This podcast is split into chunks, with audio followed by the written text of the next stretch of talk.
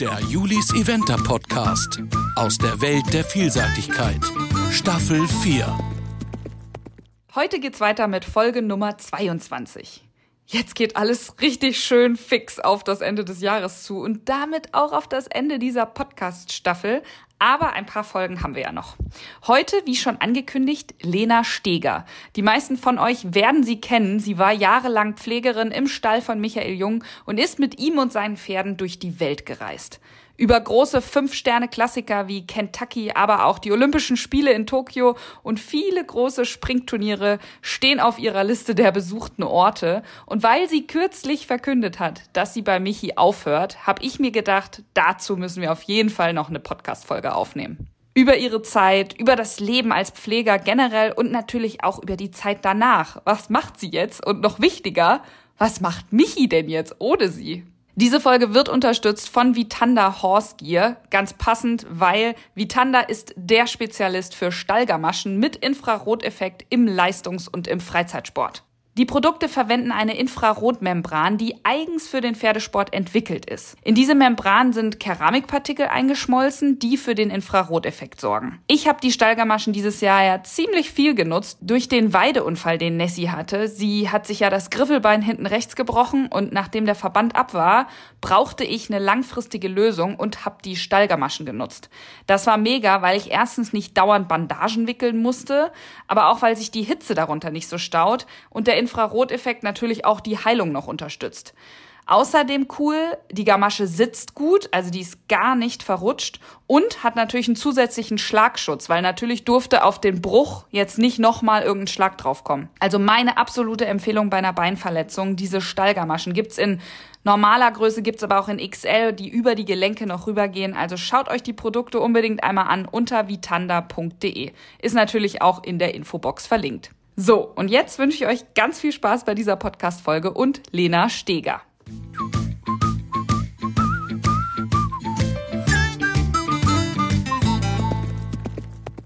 Ja, liebe Lena, herzlich willkommen im Podcast. Du warst ja, glaube ich, schon in der ersten Staffel, hatten wir mal irgendwann gehört, aber seitdem erstmal nicht mehr.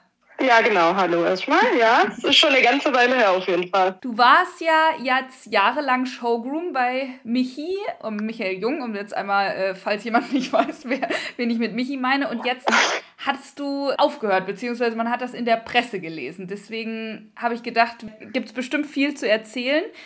Wie bist du denn überhaupt zu Michi gekommen? Ja, genau. Ich habe jetzt Ende Oktober aufgehört bei Michi und ich bin damals über die alte Pflegerin Julia zu Michi gekommen.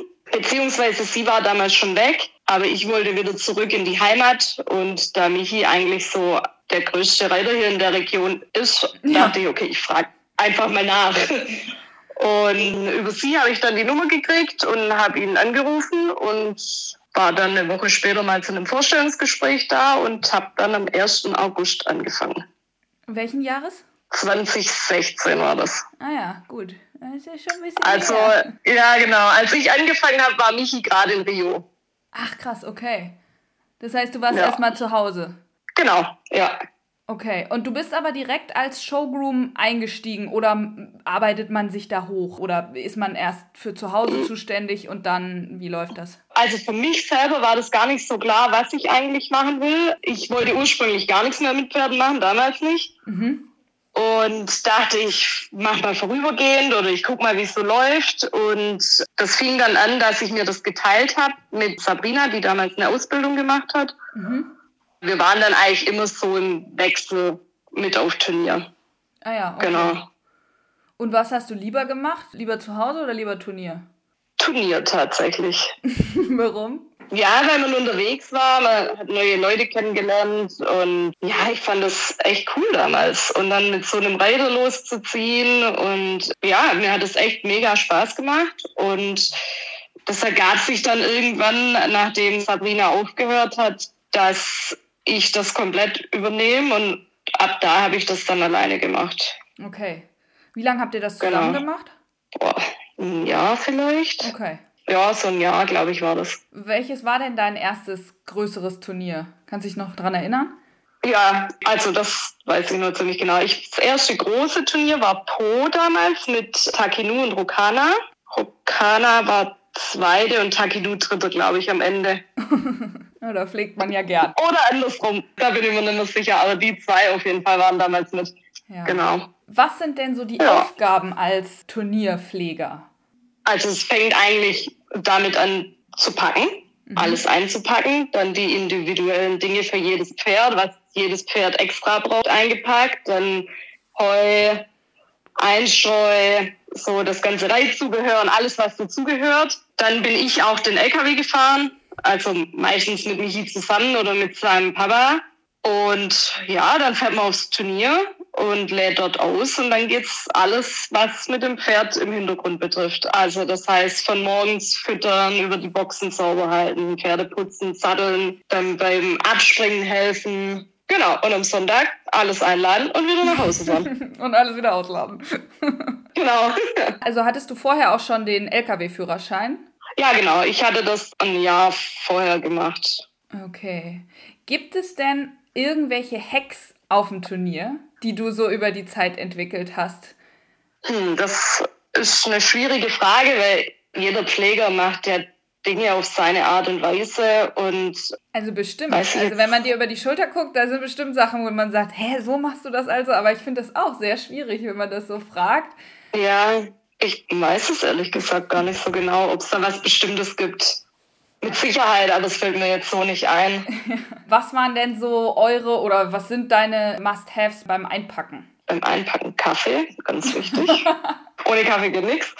Und dann kam es immer so ein bisschen auf, auf die Turniere auch an. Auf dem Buschturnier sind einfach Gummistiefel und Regenjacke Pflicht.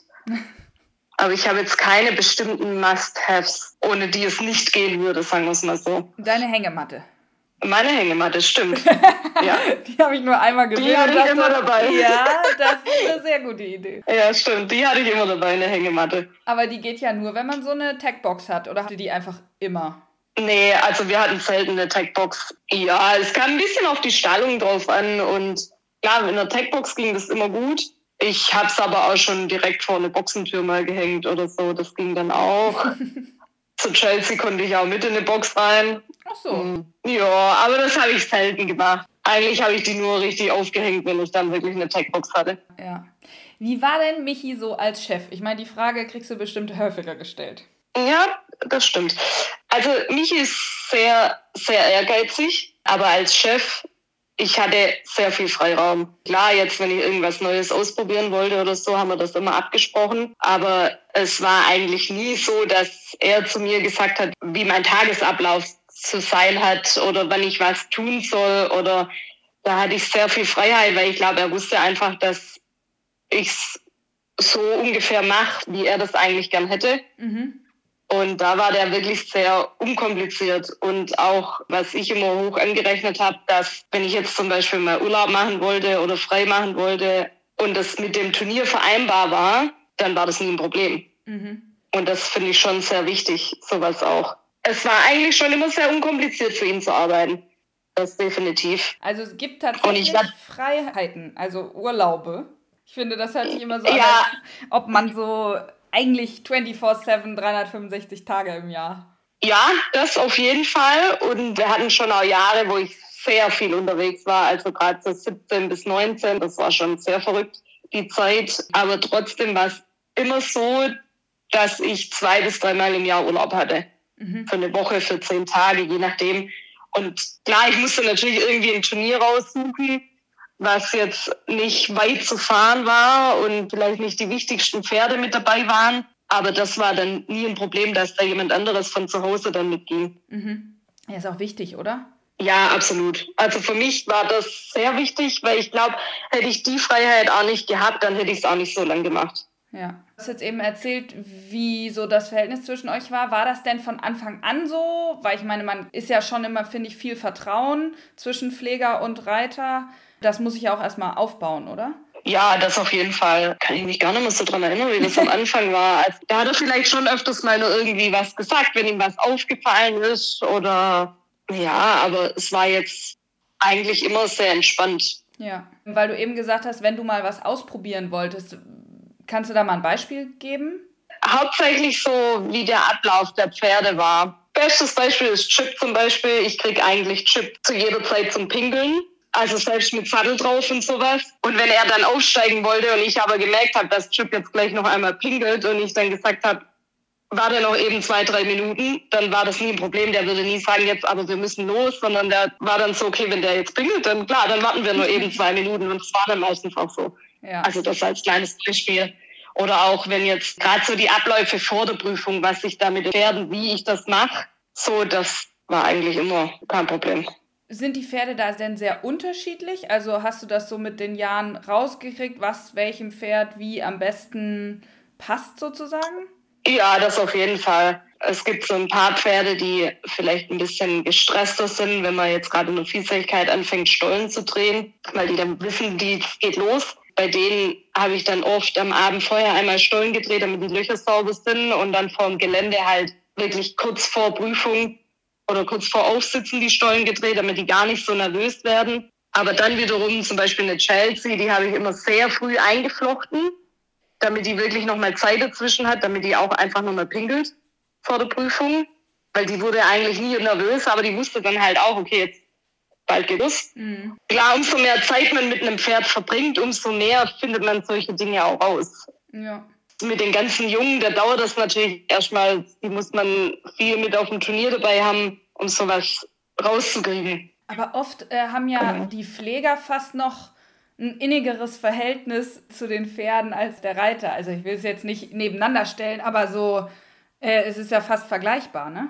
Ja, das auf jeden Fall. Also ich glaube, ein Reiter, der weiß ganz genau, wie ein Pferd, wie er den reiten muss und mhm. wann der in welcher Situation wie reagiert. Und bei dem Pfleger ist dann eher so alles, was drumherum ist, wie das Pferd drauf ist und so, was ein Pferd vielleicht in dem Moment braucht. Mhm. Das sind dann Pfleger öfters so, dass die das auch einfach merken, ob es mhm. dem Pferd gut geht oder nicht. Ja. Welche Pferde sind dir von Michi denn besonders ans Herz gewachsen? Also jetzt zum Schluss waren es Chip und Chelsea. Das waren so meine zwei, mit denen ich auch einfach so das meiste erlebt habe. Mit denen bin ich eigentlich um die ganze Welt gereist. Aber es ist auch nicht zu vergessen, ein Sam oder eine Rokana, mit denen ich die letzten Turniere ihrer Karriere mitgemacht habe. Mhm. Der Kilkandra Ocean Power ist ein super sympathisches Pferd, weil das so einen tollen Charakter hat. Und es gibt viele Pferde, die einem irgendwo ans Herz gewachsen sind, aber für mich persönlich waren es eigentlich immer Chip und Chelsea. Okay, und die so, mit denen ich halt einfach so viel erlebt habe, ne? Ja, weil auch geflogen und alles Mögliche oder genau. hatten die auch besondere Charaktereigenschaften, weswegen du sie mochtest? Ja, das auch. Chip war ich natürlich unglaublich viel unterwegs mit der Olympiade und in Kentucky und mit Chelsea war ich die ganze Weltcup-Saison zwei Jahre lang sehr viel in Europa unterwegs, ob es von Helsinki bis nach Nordspanien ging. Da waren wir schon echt viel dann unterwegs. Die zwei sind einfach ganz spezielle Pferde.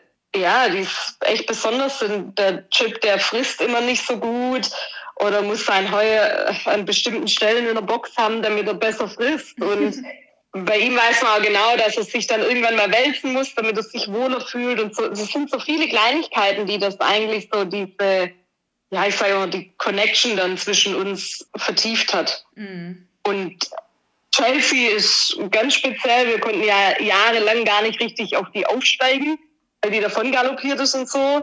Oh und wir haben das wirklich sehr, sehr lange geübt. Dafür war Corona sehr gut. Und da war Michi auch wirklich dann oft lange in der Luft, bis er da tatsächlich drauf saß. Und so, die war einfach so speziell, oder ist immer noch, die ist so speziell in manchen Dingen. Ja, aber trotzdem einfach ein, so ein tolles Pferd mit so einer coolen Charaktereigenschaft, die die hat, dass ja, mhm. sie einfach zu meinem Favorite wurde. Also habt ihr das schon auch viel im Team gemacht, dann, äh, dass du irgendwie, ja, keine Ahnung, ein paar Ideen hattest, wie die Pferde irgendwie sich wohler fühlen oder dann auch äh, Vorschläge gemacht hast und so weiter oder er und ja, ihr das dann sozusagen zusammen besser hingekriegt habt?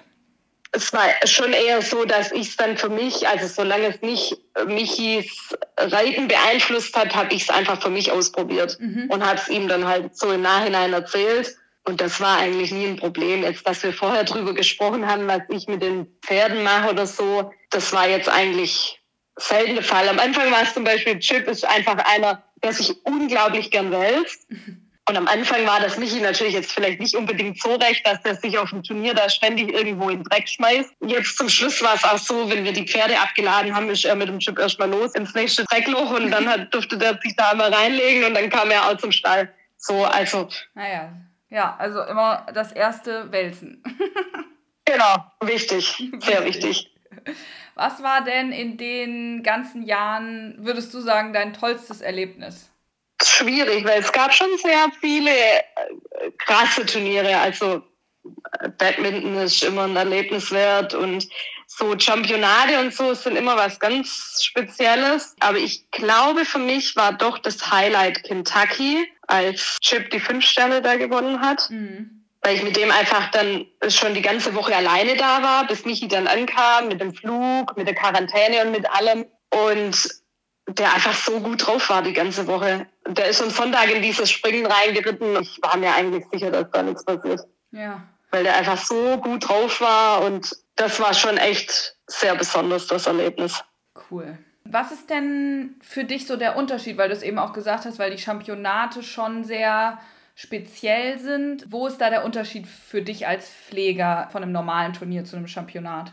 Für mich als Pfleger, ich habe eigentlich immer versucht, da keinen Unterschied reinzukriegen, mhm. dass das auch fürs Pferd einfach so vom Gefühl her ein bisschen wie ein normales Turnier ist. Aber klar, es ist natürlich was anderes, wenn man dann die Deutschland-Shirts anhat und ein Team hat und sich gegenseitig anfeuert und natürlich hofft, dass es auch dann am Ende fürs Team gut ist. Und dann hat man ja meistens, zumindest die Deutschen machen immer einen Vorbereitungslehrgang, wo man schon mit den ganzen Reitern dann eine Woche vorher zusammen ist und dann auch mal was außerhalb der Pferde macht und so. Und es ist schon immer eine spezielle Zeit, die sehr schön ist auf jeden Fall. Und klar, der Druck ist schon irgendwo immer da, aber ich habe es immer versucht, das irgendwie auf die Seite zu schieben und das gar nicht so. Ist es auch von der Orga anders? Also, weil ich habe es jetzt auf den letzten, also zumindest zwei bis drei Championaten mitgekriegt, dass das immer sehr strikt ist, wann wer wo reiten darf und welche Wege wohin sind und dass das euch auch beeinflusst oder dich? Mm, nee, das würde ich nicht mal unbedingt sagen. Das kommt eher so ein bisschen aufs Tieren. Es gibt auch viele normale Turniere, wo die Regeln genauso sind, äh, wo es dann wirklich nur, vor allem gerade so Hallenturniere und so, da gibt es auch immer Zeiten, wo man irgendwo hin darf und so. Mhm. Das fand ich jetzt gar nicht so speziell eigentlich. Okay. Aber gut, ihr seid natürlich auch mit den Springturnieren, glaube ich, dann auch nochmal was anderes gewöhnt. Bei den Buschturnieren, ja, bei den normalen ja. ist es natürlich schon meistens relativ. Ja, da kann man meistens hingehen, wo man will. Das, Im Vergleich dazu ist natürlich schon ja. ein bisschen mehr, ja. Aber ich kann das halt auch schon von anderen Turnieren, deswegen fand ich es jetzt gar nicht so ja, ja. speziell. Mochtest du denn immer lieber Buschturniere oder Springturniere? Eine Frage, die mir sehr oft gestellt wurde. es kommt aufs Turnier an. Es gibt viele Springturniere, die ich mega finde. Es gibt aber auch viele, die ich nicht so schön fand, wo ich auch nicht so gern hingefahren bin. Aber im Busch war es genauso. Ja, okay. Ähm, gab immer so ein paar Turniere, die ich einfach cool fand. Egal, ob das jetzt ein Fünf-Sterne-Turnier war oder irgendwie zum Beispiel das Zwei-Sterne-Turnier in Radolfzell ist immer ein wirklich schönes Turnier in der Vielseitigkeit. Und genauso ist beim Springen. Wir haben hier ein nationales Turnier direkt um die Ecke, was immer cool war, da hinzufahren. Klar, gut, es ist direkt zehn Minuten von zu Hause weg. Aber es war trotzdem auch so schön aufgebaut, da waren immer viele Zuschauer da. Und dann gibt's aber auch wiederum große Turniere, die zum einen richtig gut sein können, aber zum anderen vielleicht auch nicht so ganz gut sind, weil sie irgendwie eine schlechte Zeiteinteilung haben. Man hat keinen Platz oder das Essen ist nicht gut oder teuer. Ja, genau, das wäre ja. meine nächste Frage. Was macht für dich denn ein gutes Turnier aus? Weil es sicherlich nochmal eine andere Perspektive als jetzt für einen Reiter. Ja, also definitiv eine Zeiteinteilung, die machbar ist und auch nicht zu spät wird, was wir oft in Hallenturnieren hatten, wenn du dann halt bis nachts zwei, drei Uhr noch im Stall stehst, weil die Prüfung erst um zwölf Uhr zu Ende war oder um ein Uhr. Ja, das macht keinen Spaß. Weil wir müssen ja trotzdem um sieben Uhr wieder da sein, spätestens halb acht. Also ich persönlich finde, dass keine Prüfung nach 21 Uhr anfangen darf was es leider zu oft gibt. Es gibt so ein paar Kleinigkeiten, die ich eigentlich wichtig finde. Zum Beispiel Abspritzplätze sind ultra wichtig, dass da irgendwie Druck auf dem Wasser ist und dass auch Wasseranschlüsse nicht so weit sind. Ich meine, wie viel Wasser bringt so ein Pferd dann zu einem Wochenende? Und wenn man dann mal vier, fünf dabei hat und da erstmal einen halben Kilometer laufen muss mit den vollen Eimern. Ja, das sind eher so Kleinigkeiten. Dann, dass zum Beispiel, ich meine, mit dem Wetter kann keiner was für, wenn es mal richtig stark regnet, aber manchmal wäre es halt schon schön, wenn dann auch ein Veranstalter so ein bisschen mehr mithilft, wenn dann doch mal die Boxen überflutet sind und man vielleicht nicht jeden einzelnen Ballen Späne dann bezahlen muss. So Kleinigkeiten gibt es halt, die man schon besser machen könnte, ja. sag ich mal so. Aber auch da kommt es natürlich aufs Turnier an. Also es gibt Turniere, da ist von vorne bis hinten durchdacht und für die Pfleger wirklich perfekt, aber es gibt immer solche und solche Turniere. Mhm. Das ist ein ganz guter Punkt. Was, was würdest du denn sagen, was macht das Leben für dich als Pfleger leichter? Also sowohl von einem Reiter als auch von einem Veranstalter oder vom Umfeld, keine Ahnung. Also zum einen, dass die Wege vielleicht nicht zu weit sind, dass die Abspritzplätze gut sind, wie ich schon eben gesagt habe. Und dass bei verschiedenen Wettersituationen vielleicht doch einmal ein bisschen geholfen wird, egal ob es jetzt nass oder heiß ist, egal wie. Und was auch, finde ich, auf manchen Turnieren schön wäre, wenn irgendwie ein Klo in der Nähe wäre. Das gibt es ja auch oft nicht so. Ja. Oder dann auch so, ein, so einen kleinen Kaffeestand oder, oder irgendwie selbst so ein Automat oder sowas wäre eigentlich auch auf vielen Turnieren ganz cool. Weil oft ist es wirklich so, wenn man vier Pferde zum Beispiel mit dabei hat, ja, da habe ich keine Zeit, um mich an einem Essenstand anzustellen, wo man eine halbe Stunde warten muss. Das geht nicht. Weil die Zeit hat man meistens nicht. Eigentlich müsste es ja für die also am Stall irgendwas Kleines geben, ne? So. Genau, ja. ja. Ja, siehst du, über manche Sachen denkt man auch nicht nach. ja. Nee, das ist oft so und das, wär, das sind wirklich nur so Kleinigkeiten, ähm, was einem das Leben doch irgendwie ein bisschen einfacher machen würde. Ja. Was ist denn die wichtigste Eigenschaft, die ein Pfleger mitbringen muss? Auf jeden Fall Leidenschaft. Ich sag's mal so, es ist kein Job, bei dem man reich wird. Das auf keinen Fall, aber man erlebt einfach so unglaublich viel. Man kommt rum auf Turnieren in unterschiedliche Städte und Regionen. Dafür braucht man einfach dann sehr viel Leidenschaft für die Pferde. Gerade wenn es morgens früh ist, abends spät mal wird, dass man da einfach Lust drauf hat, mit Tieren zu arbeiten und versuchen muss irgendwie, dass die Pferde sich bestmöglichst fühlen. Und ich denke, da ist einfach die Liebe zum Pferd so die Priorität, sage ich mal. Mhm. Ja, das glaube ich auch. Weil du es eben gesagt hast, konntest du denn von diesen Städten oder Regionen, wo ihr wart, auch mal irgendwas sehen oder ist man doch eigentlich nur im Stallzelt? Es kommt ein bisschen drauf an, äh, wo man sich aufhält und wie viele Pferde man dabei hat. Ja. Also ich habe eigentlich schon immer so ein bisschen versucht, auch mal wegzukommen. Ja, es kommt natürlich drauf an, wo man hingeht. Ne? Manchmal ist es ein bisschen schwieriger, aber wenn man äh, auf den Springturnieren in diesen ganzen Städten habe ich schon versucht, dann auch mal so ein bisschen die Stadt anzugucken. Welche Stadt hast du denn wirklich gesehen? London waren wir auf jeden Fall. In Göteborg war ich ein bisschen unterwegs. Hm. In Deutschland war es oft so, dass ich dann äh, Freunde oder Bekannte in der Nähe hatte, die mich dann auch mal abgeholt haben. Naja. So, also klar, das ging, ich sag mal, eher selten. Aber wir haben es schon probiert. Wir waren zum Beispiel in, in Bratoni ein Jahr, da sind wir dann auch nach Rom reingefahren. Mhm. Es war 2017 oder 18. Du bist ja viel rumgekommen, viele Geschichten erlebt. Gibt es irgend so eine Anekdote, die du erzählen kannst? Irgendwas Lustiges oder Ungewöhnliches? Ich kann ja nicht danach fragen, weil ich nicht weiß, was passiert ist. Aber das wäre eigentlich noch ganz cool. Eine Geschichte ich habe in Wiesbaden einmal so verschlafen. Oh nein. Also wirklich, ich wollte eigentlich um, ich glaube um halb sechs oder sowas im Stall sein, weil wir hatten zwei Buschpferde dabei und drei fürs Springen. Michi wollte um halb acht da sein und um acht auf das Pferd für die Dressur aufzusteigen, weil der war erster Starter in der Vielseitigkeitsdressur. Und ich bin um 7.20 Uhr aufgewacht. und da, verdammt. Okay, ich, irgendwie und Wiesbaden, die LKWs sind zehn Minuten mit dem Auto weg, ne? Also es ist jetzt auch nicht direkt um die Ecke. Äh, bin ich los und dann äh, kam natürlich für mich irgendwie irgendwann der Anruf. Er ist nie ans Telefon gegangen und hat gesagt, hey, du hast verschlafen, wo bist du? Sondern er ging immer dran, na, alles klar? Und ich, nein, ich habe verschlafen, aber ich bin auf dem Weg. Dann wusste ich, ich glaube, ich habe in acht Minuten Zöpfe da reingemacht in das Pferd und am Ende ging alles gut und die liefen eine wirklich gute Dressur, aber es war kein schöner Morgen. Und ab dem Tag haben wir es eigentlich fast immer so gemacht, vor allem Sonntagmorgens, dass ich mich hier einmal geschrieben habe, dass die Pferde gut sind, also vor der Verfassung vor allem. Und er mir dann meistens so eine halbe Stunde vor Verfassung zurückgeschrieben hat, damit wir so beide wussten, okay, wir sind wach. Das war so unsere indirekte Kommunikation, dass wir wussten, okay, wir sind beide wach. Ja. Das hört sich auf jeden Fall so an, als wäre das das einzige Mal gewesen, dass du verschlafen hast. Auf jeden Fall das einzige Mal, was ein bisschen das Ganze beeinträchtigt hat. Ja. Es gab doch auch mal diese, oder es gibt diese FEI-Kampagne für die Pfleger, oder gab es auf jeden Fall vor zwei, drei Jahren war es so, dass die Pfleger auch auf den Listen jetzt auftauchen und teilweise ja auch im Fernsehen so äh, zu sehen sind an der Seite und ja auch mit reinlaufen am Ende bei der Siegerehrung und so. Also das mit der Siegerehrung war schon immer so, weil sie ja dann aufs Treppchen mussten. Aber ja. ähm, wie hast du das so empfunden? Fandst du das gut oder fandst du es übertrieben oder? Nee, ich fand es gut. Also ich fand es gut, dass auch Mensch, also Menschen, die vorm Fernseher zu Hause sitzen, auch einfach mal ein Bild von der Person sehen, die sich um das Pferd kümmert. Ja. Und das fand ich eigentlich immer eine ganz gute Sache. Die Pfleger sprechen ja auch immer viel miteinander, weil die ja am meisten im Stall sind. Ähm, hast du auch ja. das so empfunden, dass das so in der, ich nenne es jetzt mal Community, auch so aufgenommen wurde? Also fanden die das alle ganz gut oder gab es da auch Kritik?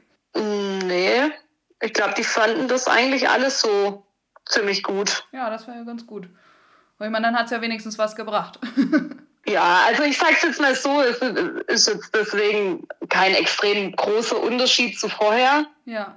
Aber es ist natürlich trotzdem nett, wenn man irgendwo mit Namen genannt wird. Ja. Ja, ist ja schon irgendwie auch Weil eine Wertschätzung, Ende, ne? Weil ich meine, ihr macht ja, ja definitiv. viel Arbeit. Ja. Und ein Reiter und ein Pferd sind nichts ohne Pfleger auf diesem Niveau. Nee, ne? So, jetzt Warum hast du dich jetzt entschieden, nicht weiter das zu machen?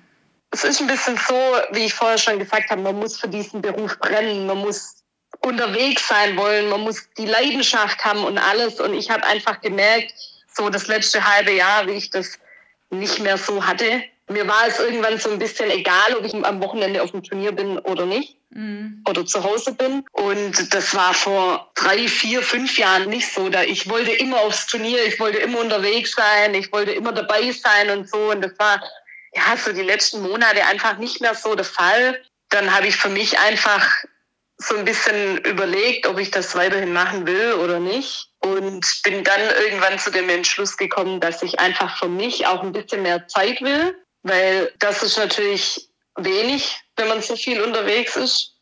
Ich bin ja wirklich oft dann sonntags nach Hause gekommen, irgendwann mitten in der Nacht, hatte Montag frei und Dienstagabends ging es wieder los. Genau, und dann habe ich mir das sehr, sehr lange überlegt. Also wirklich, es ging hin und her, ob oder nicht. Ähm, und dann habe ich mich letzten Endes dazu entschieden und dann war ich auch sehr happy mit der Entscheidung. Und es ist auch jetzt nicht so, dass ich weg, weg bin. Ich, ich wohne immer noch hier in der Nähe und ich kann jederzeit in den Stall gehen. Ich kann auch wenn ich da Lust dazu habe, kann ich da jederzeit aushelfen und so. Ja, also. ja, man ist ja nicht aus der Welt, ne? Aber. Genau. Ähm, und ich bin auch im, im Guten gegangen. Ich habe Michi sehr früh Bescheid gesagt, dass ich aufhöre mhm. und dass ich das auch halt einfach nicht mehr machen will. Aber ich habe trotzdem auch angeboten, jederzeit auszuhelfen, wenn irgendwie Not am Mann ist oder sie mal einen Fahrer brauchen oder sonst irgendwas. Ja, und das wird sich dann jetzt mit der Zeit zeigen, ob oder nicht. Oder ja, inwiefern das dann so sein wird. Ja. Aber es ist jetzt auch so, dass ich trotzdem immer mal wieder in Stall fahren werde. Und wenn es nur kurz Hallo sagen ist und genau, so ist zumindest mein Plan im Moment. Wie hat Michi denn reagiert?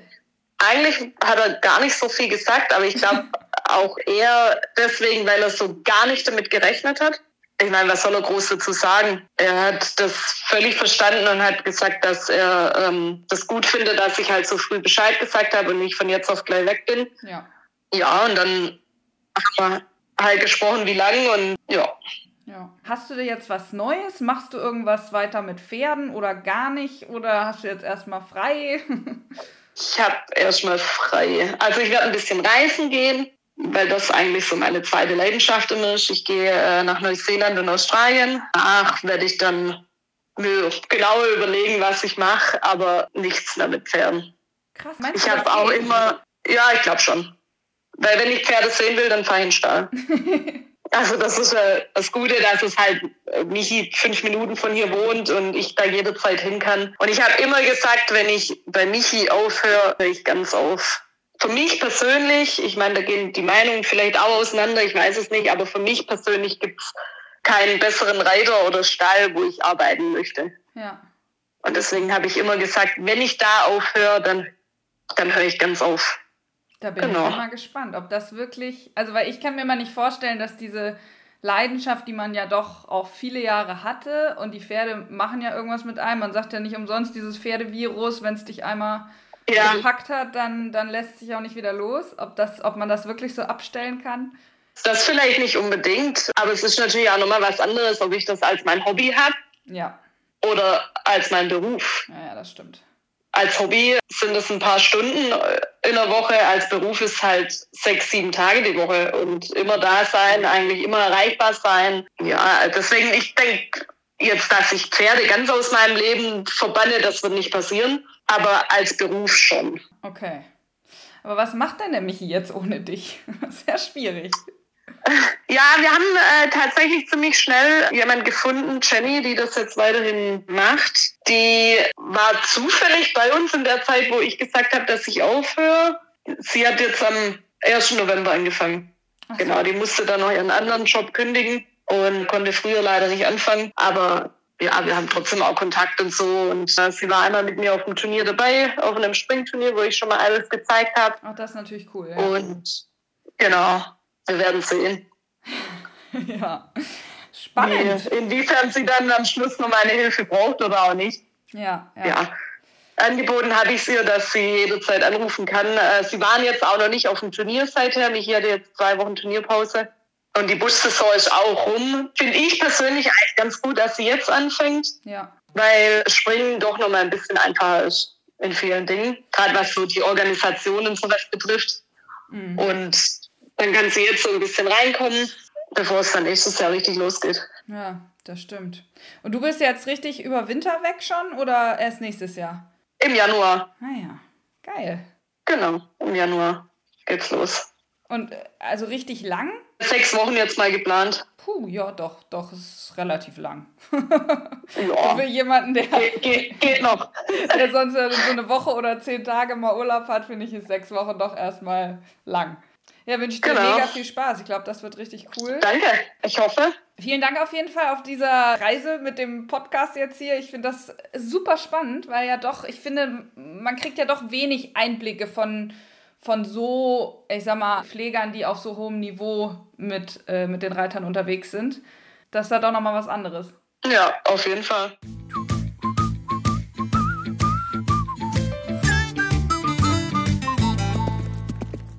Das wird ja alles richtig, richtig spannend. Ich bin aber auch gespannt, ob Lena nicht doch irgendwann wieder in einen großen Stall zurückkehren wird oder eben, ja, gar nichts mehr mit Pferden macht. Wir werden sehen und wie man immer so schön sagt, sagt niemals nie. Aber die Geschichten und das, was sie erlebt hat, das war sicher eine ganz, ganz besondere Zeit. Und diese Podcast-Folge nehme ich auch einmal zum Anlass, um das Thema Pfleger generell nochmal in den Mittelpunkt zu rücken. Pfleger sind auf jeden Fall das Herzstück unseres Sports und ich finde, dass sie immer wieder viel Aufmerksamkeit verdienen. Natürlich geht es auch nicht ohne Pferdebesitzer, ohne Reiter, Trainer, Sponsoren, keine Frage. Aber wer jemals morgens bei einem großen Turnier im Stallzelt war und diese Geschäftigkeit, die Leidenschaft, die Liebe gespürt hat, die dort herrscht, wenn die Pfleger nach ihren Pferden gucken, putzen, einflechten, die Beine nach dem anstrengenden Ritt versorgen. Und wer ist der Erste, der ein Leckerli gibt nach einer Prüfung? Das ist meistens der Pfleger, weil sie versuchen wirklich, dass es den Pferden an nichts fehlt und dass es denen so gut wie möglich geht auf dem Turnier und eben auch zu Hause im Stall, klar. Pfleger verrichten eine unendlich wichtige Arbeit und das ist vor allem wichtig für die Pferde selber. Nicht unbedingt für uns, für die Reiter, alles toll. Schön, wenn man sich als Reiter um nicht so viel kümmern muss, aber für die Pferde ist es wichtig, immer eine Bezugsperson zu haben. Und da schließt sich irgendwie der Kreis. Mein Hashtag Wir für den Pferdesport. Da sind die Pfleger auch ein ganz, ganz wichtiger Teil davon. Und deswegen möchte ich das im Podcast hier nochmal betonen. Vielen Dank an Vitanda für die Unterstützung dieser Podcast-Folge und auch einige andere in dieser Staffel. Ich kann die Stallgamaschen von Vitanda wirklich nur empfehlen, denn die komplette Gamasche ist atmungsaktiv. Da kein Neopren verwendet wird, entsteht eben auch kein Hitzestau. Schaut da unbedingt mal vorbei unter vitanda.de. Nun sind wir am Ende der Folge angekommen. Ich hoffe, es hat euch gefallen. Ich freue mich immer, immer über Feedback, sei es hier bei Podigy oder als Bewertung in der App oder auch auf meinem Instagram-Kanal Julis Eventer. Zum Beispiel, wenn ihr eine Story macht, während ihr den Podcast hört, dann verlinkt mich gerne. In der nächsten Folge weiß ich noch nicht ganz genau, wen wir hören werden. Josefa Sommer, Anna Siemer, ihr werdet es noch herausfinden, aber mit den beiden habe ich mich noch verabredet. Außerdem steht ja auch noch der letzte Buschfunk aus. Also ihr Lieben, schaltet nächste Woche wieder ganz fleißig ein. Stay tuned. Der Julis Eventer Podcast aus der Welt der Vielseitigkeit. Staffel 4.